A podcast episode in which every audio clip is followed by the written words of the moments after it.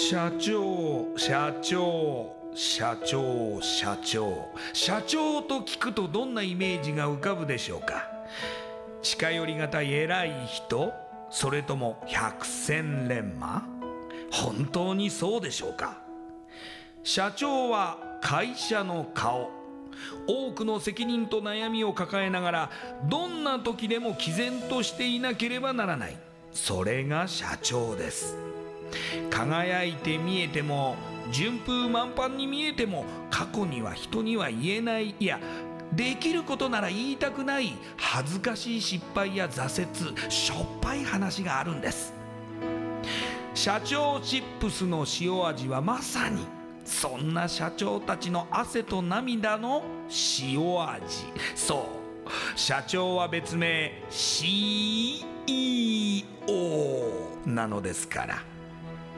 この番組ではそんな社長たちのしょっぱい話をあなたのビジネスや仕事に生かしてもらいたい将来社長を志す人たちに希望を届けたいという思いのもとさまざまな業種の社長インタビューを紹介していきます。エスプライドプレゼンツ日本の底力社長チップスラジオ。この番組は株式会社エスプライドの提供でお送りします。社長チップスってなんだろう？辞書で調べてみた。社長のカード付きポテトチップスで他の参加社長とのネットワーク作りにもなりメディア露出の PR 戦略も伝授？どういうこと？日本の底力社長チップス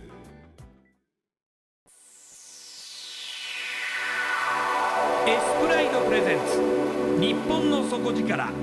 社長チップスラジオ。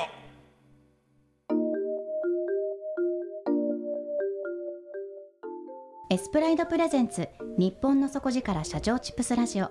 こんばんは。パーソナリティの西川真理子です。今夜のゲストは株式会社ロケットスタートホールディングス。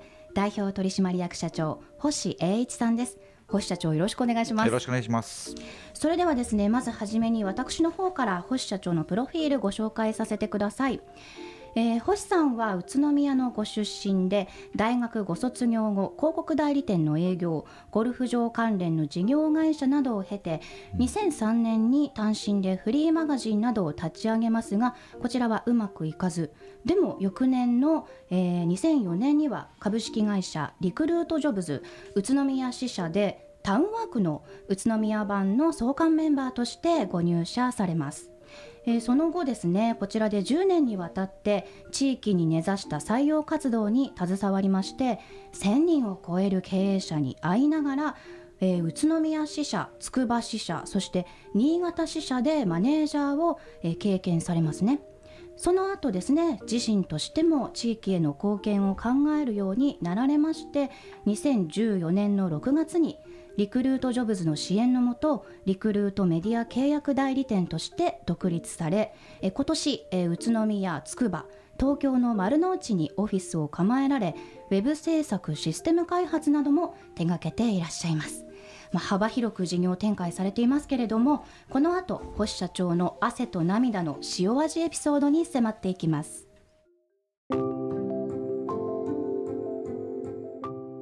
星社長は、まあ、経歴もすごく多彩にわたるわけですけれども、はい。大学ご卒業後にまずは広告代理店に入社されて、はい。営業をされるわけですよね。はい。で、そこからすぐにゴルフ場関連の事業会社に移られるわけですか？そうですね。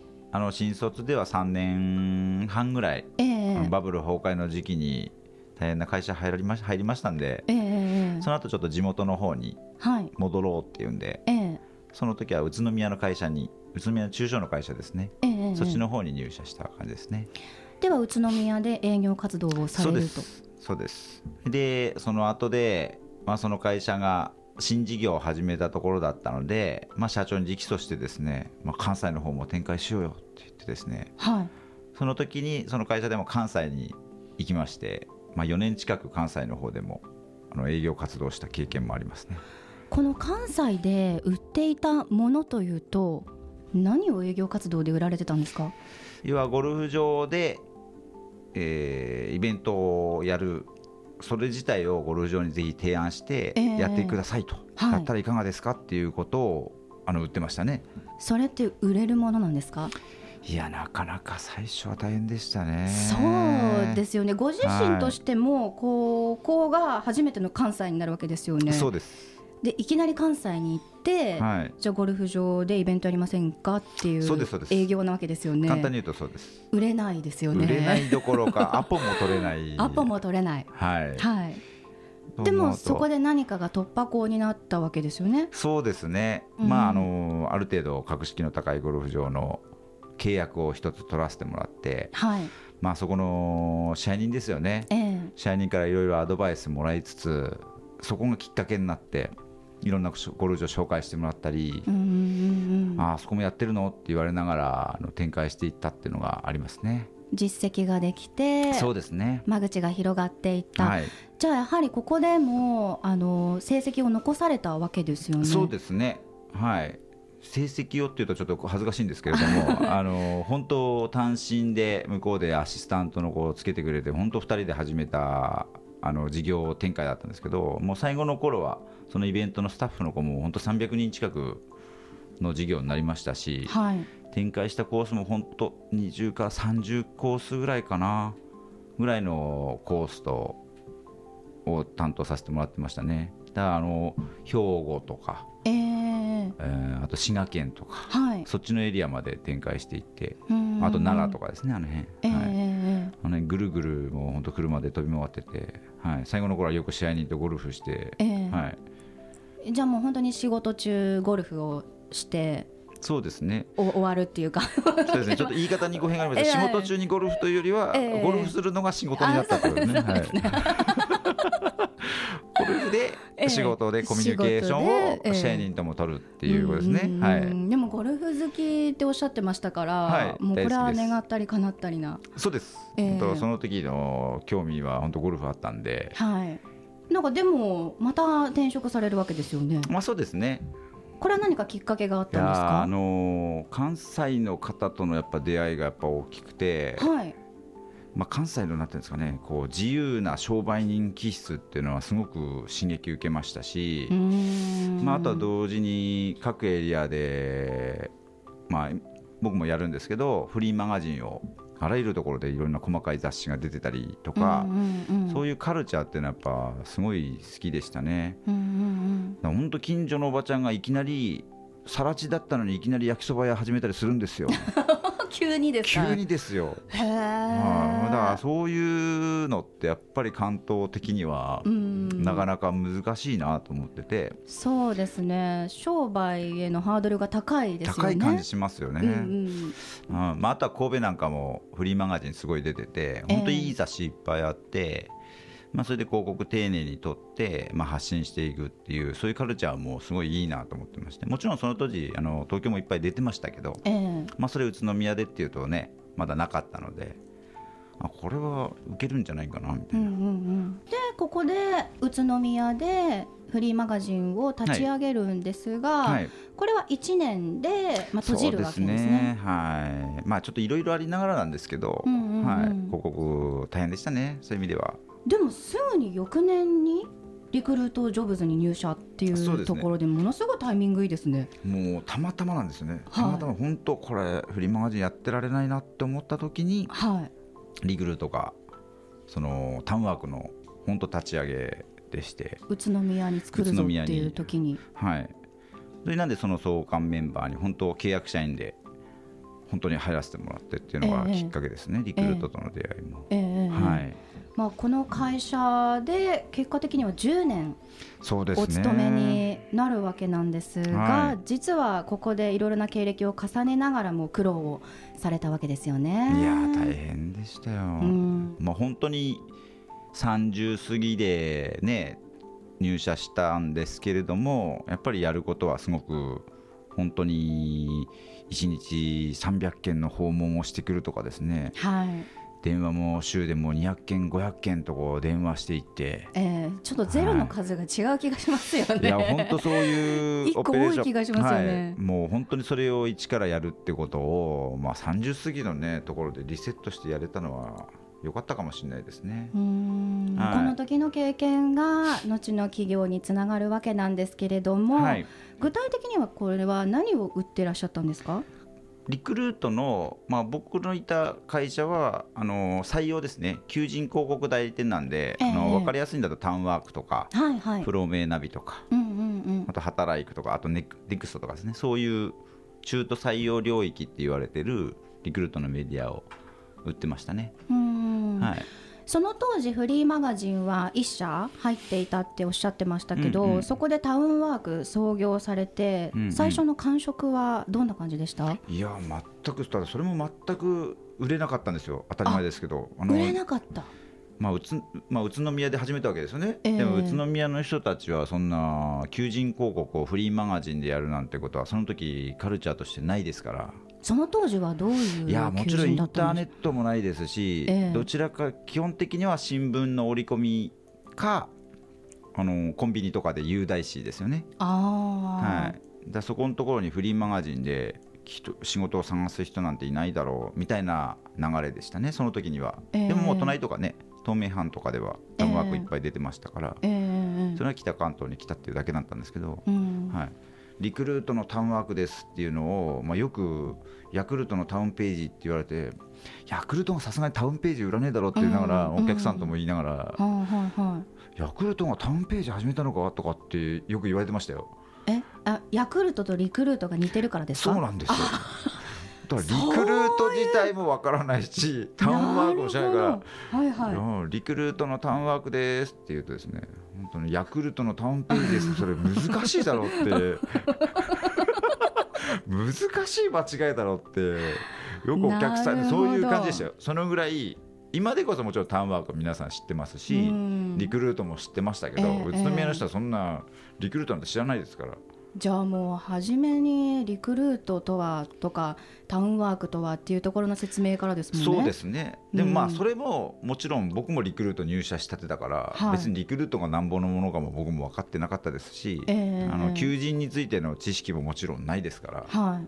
あの本当その当時回りながらあの半年ぐらいかけてお客さんにいろいろ教わりながら、まあ、社内でももちろん教わりながらまた知識つけていったような感じでしたね。でもその時に宇都宮に採用で困ってるニーズはあったわけですそうよね。ですね。そうですね。だからまあプラスアルファなんですけど新しいメディアにチャレンジしてもらうっていうところでしたから、うん。まあ、それをお客さんに伝えて、うん。まあ、新しいカルチャーですよね。だそれを伝えるっていく、まあ、それでお客さんが気づいてもらうみたいなのはやっぱりすごくやりがいですよね。だその当時に本当お付き合いしてるお客さんねいま未だにゴルフ仲間だったりとかしますし、うんはい、そういうのはすごくありがたいですね。だからもうそういうのはもう起業のきっかけにももちろんなってますね、うんうんうん。うん。でここで、まあ、最初は売れなかったけれども次第に営業として頭角を現すわけですよね。そうですね。かっこよく言ってもらうとそうですね。そうです。頭角を表して。いやもはい。うそれってもうあの地道に営業ですか？地道ですよ。もうトントン。もうトントン。ピンポントントみたいな。ンピンポンまあ大体やってます。あ大体やってます。大体やってます、はい。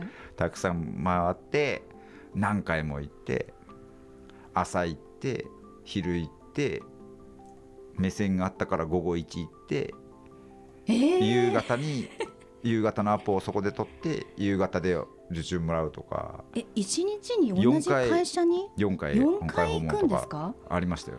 だそれはでももちろん僕らも他のねところでやってるから狙い込んでいきたいわけですよねああそこだともう朝から行って。それ営業する会社どうやって調べるんですか？まあそれはだからそのさっきのあのあれなんですけど競合誌にああなるほど。乗ってるお客さんを参考に、ああこういう求人採用活動をしてるんだなってことを把握した上でうんうんうん。それで接触していくような感じね。最初はね。はいうんそこから先はもちろん紹介してもらったりとかになりましたけどでもこのタウンワークも宇都宮で実績ができてくると、はいはい。ああこういうことなのかっていうのがそうですね。皆さんに浸透して、そうですね。で僕自身もやっぱ採用っていうことがどうなのかっていうことも打って掲載してああの効果があってっていうことをだんだん学んでってってことですね。でうん。求人広告って結構実は深くてはい。あのバイトの応募でもですね本当6万とか10万のお金でまあお客さんが出してくれてで効果があるかないかが本当週単位で出るわけですよ。はあい、普通の広告だったらねあの何,、まあ、何千人が見てますどのネットの広告見てます、まあ、それはまあそういう数値で出ますけどバイトの募集というとねもう3人5人の応募すらなかったりするとですねあはい。本当お客さん本気で怒りますから。そうでしょうね。6万も出してないやなって、うんうん。だからそうなってくると広告でもよりターゲッティングもやっぱり狭めたところにエッジ立てて広告作っていくっていう結構ここが肝なんですよね。なるほど。誰でも OK みたいなことを書くと、まあ、それもそれで意味のない人が20人エントリーやっても、うん。もうそれはお客さんにとって今度逆に迷惑なんですよね。うんうんはい。時間ばっかりかかりますよねきでなってくるとと本当に狙い込んだペルソナに対してきちんとターゲッティングして広告を作っていくっていう作業は結構実は地道なんですけどうん重要でしたね。うんただこの時期が一番辛かったんですよね。そうそれはですねですか？まあでもリクルートの10年僕だけじゃないですけどその2004年から1415年の間だとねリーマンショックがあったりまあ、11年には震災があったりっていうことで、まあ、僕らだけじゃなくてクライアントさんの方でもいろんな辛い状況もありましたしね。で僕らなんかは震災の時、まあ、震災の時は僕新潟にいたんですけどはい。北関東圏とかあちらの方でも同じように大変な時期でしたからね。うん本当大変でしたよそういう意味では。目に見えて売り上げがガーンと落ちましたか？そうですね。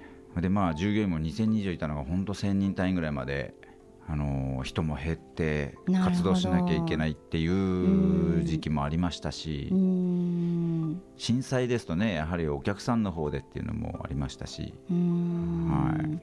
人が減って仕事も減ってだけれども自分はまあ今までと同じもしくはそれよりもかなり働かなきゃいけないっそうですね。ていうところですよね。そうですね。僕もいっそ辞めてもよかったんですけどね、うん。あの2009年度で。それは思ってもいたんですけどでもまあそれがさっき入社僕もさせていただいた方がその当時も社長してたんで、まあ、そういう意味では義理ですよね。なんか僕が今ここ辞めちゃうとねその後どうなるかっていうのはまあさすがに分かるポジションにはいたので、まあ、もうちょっと踏ん張ってねあのリクルートに貢献してからや同じ辞めるんだったらそうしようと思いながらうん。やってた2009年10年ぐらいですね。はい。恩返しの意味も込めてですよね。そうですね。やっぱり人と人ですからね。ただ同時にその宇都宮支社と筑波支社とか2つをマネージャーとして、最後まあ兼任。されるとかっていうこともあると考えるとかなりの責任を最後そうですそうです。任されてたってことですよね。そうですそれちょっと今少し変わってるかもしれないですけどリクルートのいいカルチャーだと思うんですけどやっぱり権限をすごく与えてくれるんですよね。でそのうちでもやっぱ課長職っていうともう完全に現場責任者ですし、うん。僕も拠点見てたというよりはあの最後のミッションはその栃木県と茨城県というエリアを任されてたわけですよ。はい。そこでリクルートのシェアをちゃんと上げてこいよっていうのが僕のミッションだったんでもちろはいんその時のいろんな代理店さんとも絡ませてもらいましたし、はい。まあ、大学とやってて認知度をちゃんと高めていこうとか設置場所をこういうふうにしていった方がいいよというようなこういろいろもうちょっと立体的にメディアを認知させていくようなこともやってましたね。うん。だそういうのが権限あったのがすごい面白いですね。うん。だ新潟に行った時もあのアルビレックス新潟さんとこうメディアのコラボレーションをやってたりとか、はい、そういうことも経験してますね。なるほど。まあ、認知度をこうタウンワークの認知度をちゃんと上げていくのにどこと組んでいけばいいかみたいな感じですね。アルビレックス新潟ってもう非常に新潟では人気のあるチームなんで。ええ。ファンも熱いですもんね。そうですね。今回ちょっと降格しちゃってね、ええ。ちょっと残念なんですけど、ええ。でもそういうチームだったんでそことインタビューをこう変えながらタウンワークにインタビュー載せていったりとかしながらとかそういうことも企画してうんうんうんうん。やらせてもらいましたね。でこの10年経ったその翌年ぐらいでリクルートジョブズの支援でリクルートメディア契約代理店はい。っていうところで独立になるわけですけれども、これはリクルートが支援してくれるわけですか？企業に対して。そうですね、あのーエリアを任されてた延長上で、僕もつくばというエリアで、まあ、やってみみないかっていうことで、チャレンジをさせていただいているような感じですね。で、まあ、それも僕も先ほどの起業する目的としては、中小、ローカルの中小の企業の社長とかをうんうんうん。とやっぱね社長チップスと同じですけどやっぱいい方々にお世話になって勉強もさせてもらってるんではい。まあなんかね力になれたらなと。でその時にリクルートのメディアを扱えるっていうのはあの今までやってることの延長でしたから、ええええまあ、それは力になりたかったですね、うん。はい、だからあの本当リクルートでやってることと変わらないことで起業もさせてもらったんで、ええ。うん、そういう意味では初めはやりやすかったですね、うん。起業されて3年。そうそうですね。4年目に4今入って年ますね。目、はい、いかがですか？いやー楽しいんじゃないんですかね。辛いですけど。初めての社長職じゃないですか？そうですね。なんかこうね。営業をずっとされてきて。社長職そうですね。あのーやってる仕事は今もご自身も営業されるそうですね。わけですよね。そうですね。なのでまあ仕事としては変わらないかもしれませんけれどもやはり社長となると立場が違うので、うん。まあ、じゃあいかに従業員をあのコントロールしたりとかこう教育したりとか、うんまとめてったりとかっていうところも入ってきたりするわけですよね。まあそんな高尚なもんじゃないですけどね。いやいやいやいやでも。僕も教育されてますし、はい。僕もコントロールされてますからはい。そういう意味ではそれだけではないと思うんですけどでもまあロケットスタートのチームでやってますからそれはやっぱかけがえがないですよね。う、ん。はい、各エリアでやってて。うん。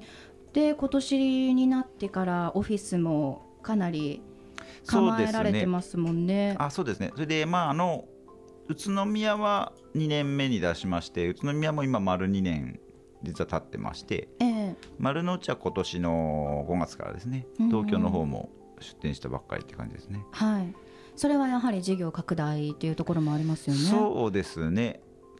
同時にですけどやっぱローカルの方にもやっぱ東京の情報をちゃんと伝えられたらいいなと思いますし、まあ、東京の方にはどちらかというとローカルで僕らがやってるジェネラルなビジネスモデルっていうのも東京にもまだまだ通用するんで、まあ、そういう意味ではそこで総合エナジーがこう両方で出るといいかなと思いながら考えてますね。またその人材っていうところとはもう一つの柱として IT そうですねっていうものも始められていて、ウェブの制作とかシステム開発なども入ってきてますけれども、はい、これは会社の中でどのようなこう相乗効果みたいなところがあるんですかね？あの相乗効果ってあそうです。それが言いたかった。あ本当ですか？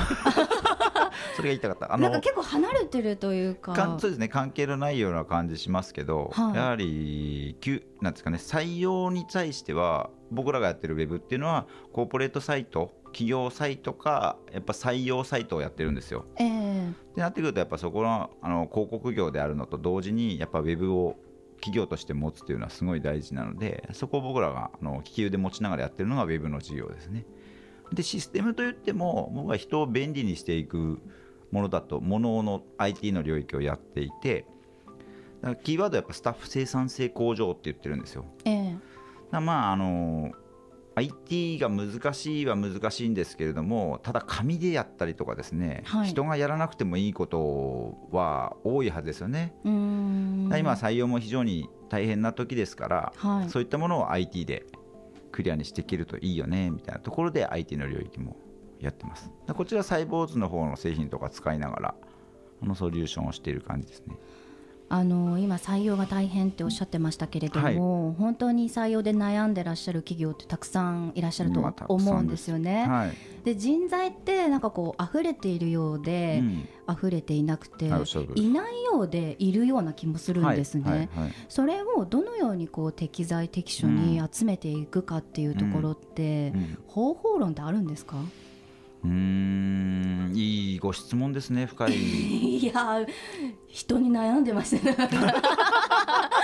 でもおっしゃるとりです。ねだから今ちょっとこうグローバル的な話で言うと、はい。人事戦略と経営戦略はやっぱり並行して考えるっていう考え方の方が今主になってますよね。ええ。やっぱ人ありきでやっぱ事業をしていくってことですよね。うーん。まあ、ってなってくるとやっぱ人をどういうふうにコミュニケーションしていって付き合いをしていくのか、まあ、社長が本当を中心にしながらいい人材をどれだけこうリクルーティングしていくのか、これ僕もセミナーで話してるんですけど、はい。やっぱ経営者の人はもう常にやっぱいい人材は狙ってってですねはい。巻き込むと。いい人材巻き込んでから事業を考える。もうそのぐらいの感覚ですよね。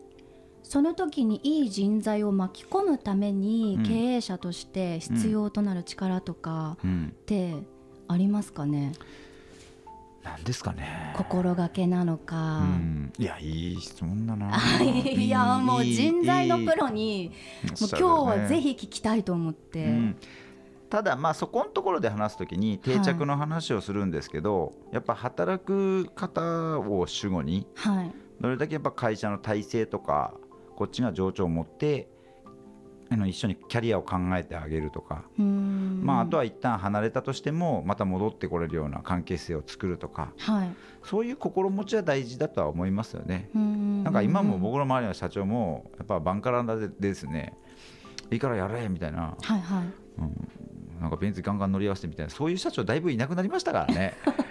あんまりそういう感じよりはもうちょっとやっぱりメンバーと同ラインで、あのー会話してたりやっぱメンバーに非常に興味持ってて、こいつこうなんだよとかって言いながらやるような社長さんやっぱすごく多いですよね伸びてる会社は。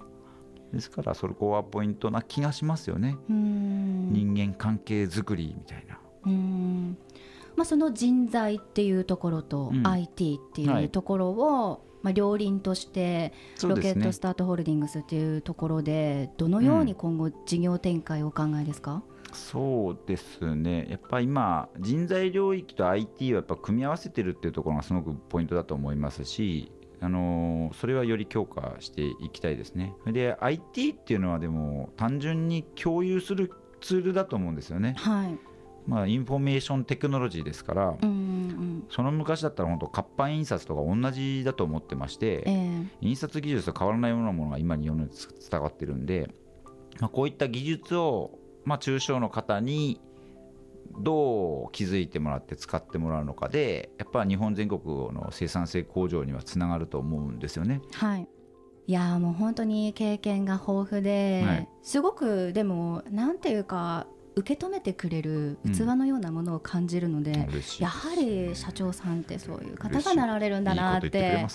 思うんですけれどもいやでもそれなりのそのやっぱり苦労があられましたねねやっぱり今日はそこが伺えてよかったんですがそうですね。でまあでも社長一回なってみたいとか、はい。あのでもやっぱりハードル高いって思ってしまうと思うんですけれども、そのような方にいやできるよっていうところのアドバイスとか、うやっん。ぱりその一歩を踏み込めるような、うんちょっとこう助言などをいただけたらなと思うんですが。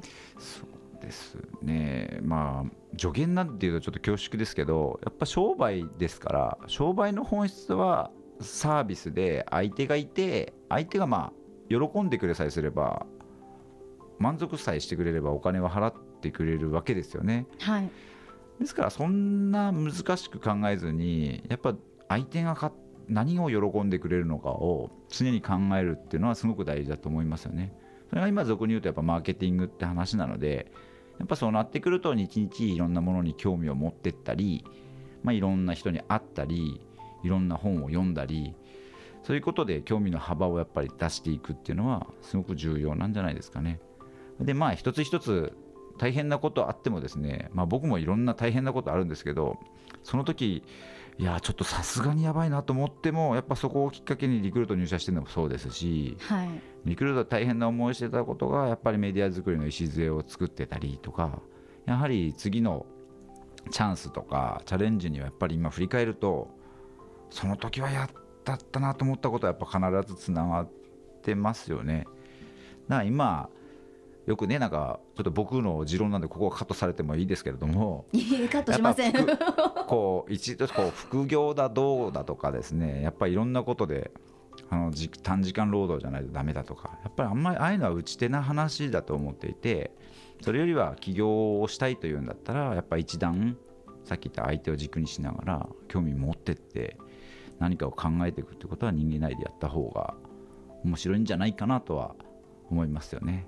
はい、まあ、何か目標を達成するためには塩味も経験してみるといいと。いやーうまいこと言うんですね。いや そしてね。その塩味は塩では終わらないということですね。終わらないですねはい。はい。甘くなると。甘くなると。はい。あいいこと言うな うまいこと言うないやーありがとうございました。今夜のゲストは株式会社ロケットスタートホールディングス代表取締役社長星栄一さんでした。ありがとうございました。ありがとうございましたインパクトのある PR がしたいけどどうしたらいいのか。採用の時学生の印象に残せるようなものがあればな。社長同士のつながりを作りたいんですけど。社長さん悩んでいませんか？その悩み解決しましょう。日本の底力社長チップス。